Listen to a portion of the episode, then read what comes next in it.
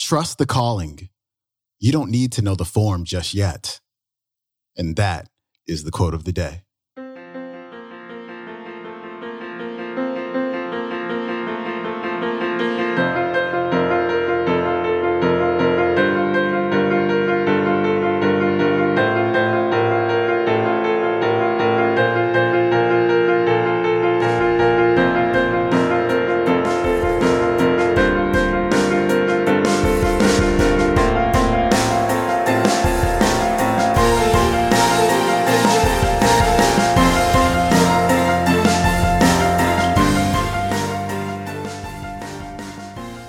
Like it, you really, really like it. This past week or so, I've received so much positive feedback about the quote of the day show. Thank you so much. I'm very, very excited about the fact that you're enjoying these clips and you're waking up in the morning and you're getting inspired and motivated and ready to rock your day. And so, what we're going to do is keep this thing going because there's no reason to stop a good thing.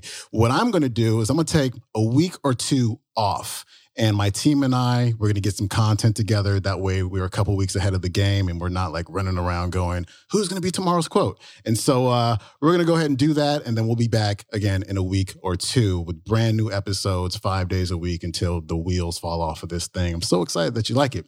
Today's speaker is Christine Hassler, who is the author of Expectation Hangover. She was on my other podcast, the Sean Croxton Sessions, a few months ago when her book came out, and she crushed it. She just blew our minds. And an expectation hangover is what happens. It's, it's how we feel when the realities of our lives don't really match the expectations for our lives.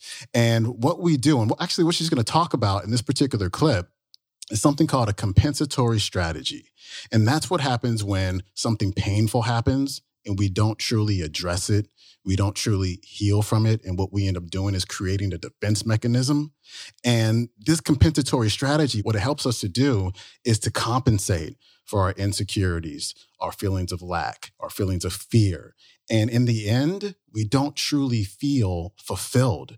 And so Christine talks about how she became an overachiever and she looked for fulfillment through that. But other people might become a people pleaser, a type A personality, a control freak, always seeking validation, a performer, possibly the comedian, the caretaker, the perfectionist. And so all of us have these compensatory strategies. And it's so helpful for us to kind of look inside, see it, and also to find out or to figure out that it's not really the fulfillment that we're looking for. And so take a listen.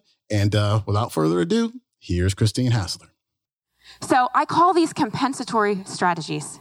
My particular brand was becoming an overachiever. I was like, well, if I'm not going to be liked, if I'm not going to fit in, then I better be successful. I am not even going to get an A minus. I'm going to get A pluses in every single class. And so I became a doer, an achievement addict. And that carried me far. I was very successful externally. I went off to college. I was a double major and a minor. I graduated in three years. And then I do what all insecure people do I moved out to Hollywood. And I had an amazing life in Hollywood. I dated and, yes, kissed some pretty recognizable people. Yeah, that, you know, once, once that happens and you're still not happy, you know you have a problem, right? So I had everything, all the boxes were checked. You know, I had this checklist life and I checked them all. And there I was, 26 years old, making all this money, Oscars, Golden Globes, the whole deal. Still not happy. Still trying to feel, fill this hole, this void I had inside by external things. And one day I just couldn't take it anymore. I went up to my office and I quit. And I thought, you know, wow, I'm courageous. I took that leap of faith that I referenced earlier, and I didn't know about the free fall. So the free fall began, and within six months, I went into massive depression because my whole identity was wrapped up in what I did. I went into lots of debt. I got disowned from my family, I was very close to. I was diagnosed with an undiagnosable autoimmune disorder.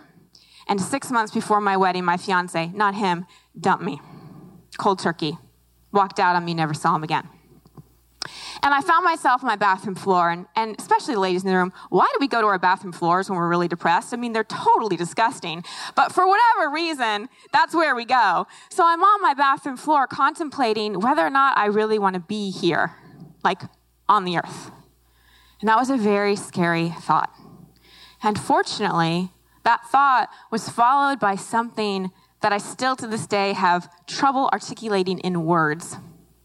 It was a feeling of presence, of peace, of compassion, and of love. Like everything I was looking for out there, I started to feel in here. And it only lasted for an instant because my mind came in and was like, oh, what was that? What was that? That's that thing I want. But I knew, I knew that everything was happening for a reason. And it wasn't just a cliche that time. And I wasn't particularly spiritual at the time, but I got on my knees and I said, All right, God or whoever, I'll make you a deal. Because I had been an agent, so I knew how to negotiate.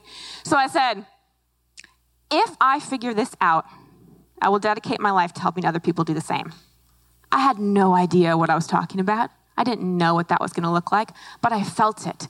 And I know a lot of you in this room can relate to that. You feel a calling, right? You feel something, and your mind wants to put a form on it. Trust the calling. You don't need to know the form just yet. And just like it did for me, the form will reveal itself.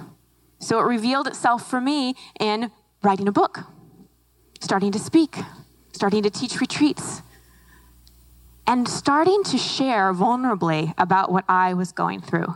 Again, I turned my passion suffering into my passion what I love to do. So it really began for me by asking the right question. And this is the question I want you to ask next time you're having an expectation hangover. What am I learning? Please stop asking, why is this happening? Because a lot of times we don't know the exact reason. The biggest why is because something's up for you to learn. It's happening for you, not to you. And we all are liberating ourselves from a victim mentality, right? We all want to get out of thinking that we are not at cause in our life. So if you adopt that beginner's mind and that seeker's attitude and that student's attitude of what am I learning? And one of the things that you're learning is how to really update your programming.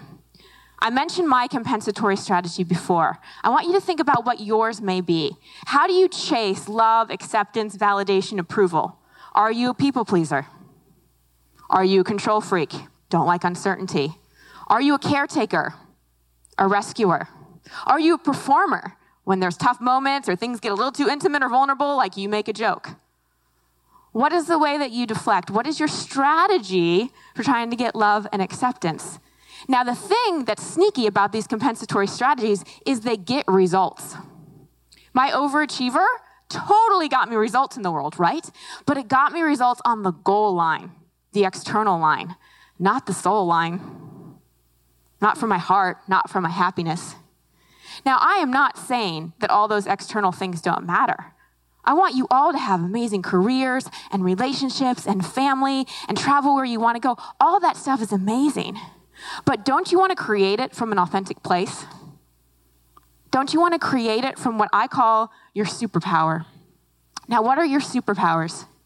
So, your superpowers, oh, well, there we went again, getting ahead of myself. Close your eyes. There we go. Superpowers. What are they? They are the things that make you and you and you and you you. How do you know what they are? Okay, just close your eyes for a moment and think about something you love to do. You just love it. Like time stops when you do it. It can be gardening, it can be shopping, it can be playing with your kids, whatever. So for me, it's playing with my little nephews. They're five and one, they're adorable. Now, I want you to think about not what exactly you're doing, but the qualities that come out of you so naturally while you're doing that thing. So for me, it's love, it's compassion, it's nurturing, it's creativity, it's, it's wisdom, it's presence. That's who you are. You can open your eyes. Those qualities that come so naturally to you are who you are. You know, I've coached people for over 11 years, and I'm always amazed at how people don't realize what their gifts are because they come so naturally. So many of you right now are taking your gifts for granted. You don't think they're gifts because they come so naturally. I like to say God puts our gifts so close to us so they're easy to find, but it's the last place we look. All right, that was Christine Hassler. Her website is christinehassler.com. Don't forget to pick up her book, Expectation Hangover. It's a good one. And if you have a chance, go on iTunes or Stitcher or on uh, SoundCloud as well. Look up the Sean Croxton Sessions and find our episode that we recorded a couple months ago. I think it's episode number 15 or something like that. It, it was a really, really good one.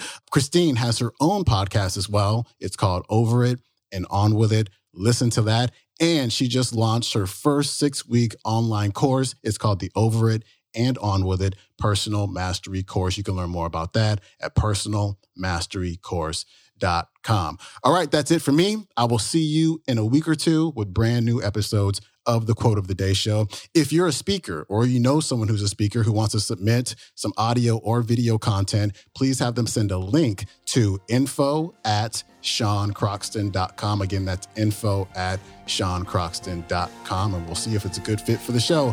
Thanks so much. We'll see you soon. Peace.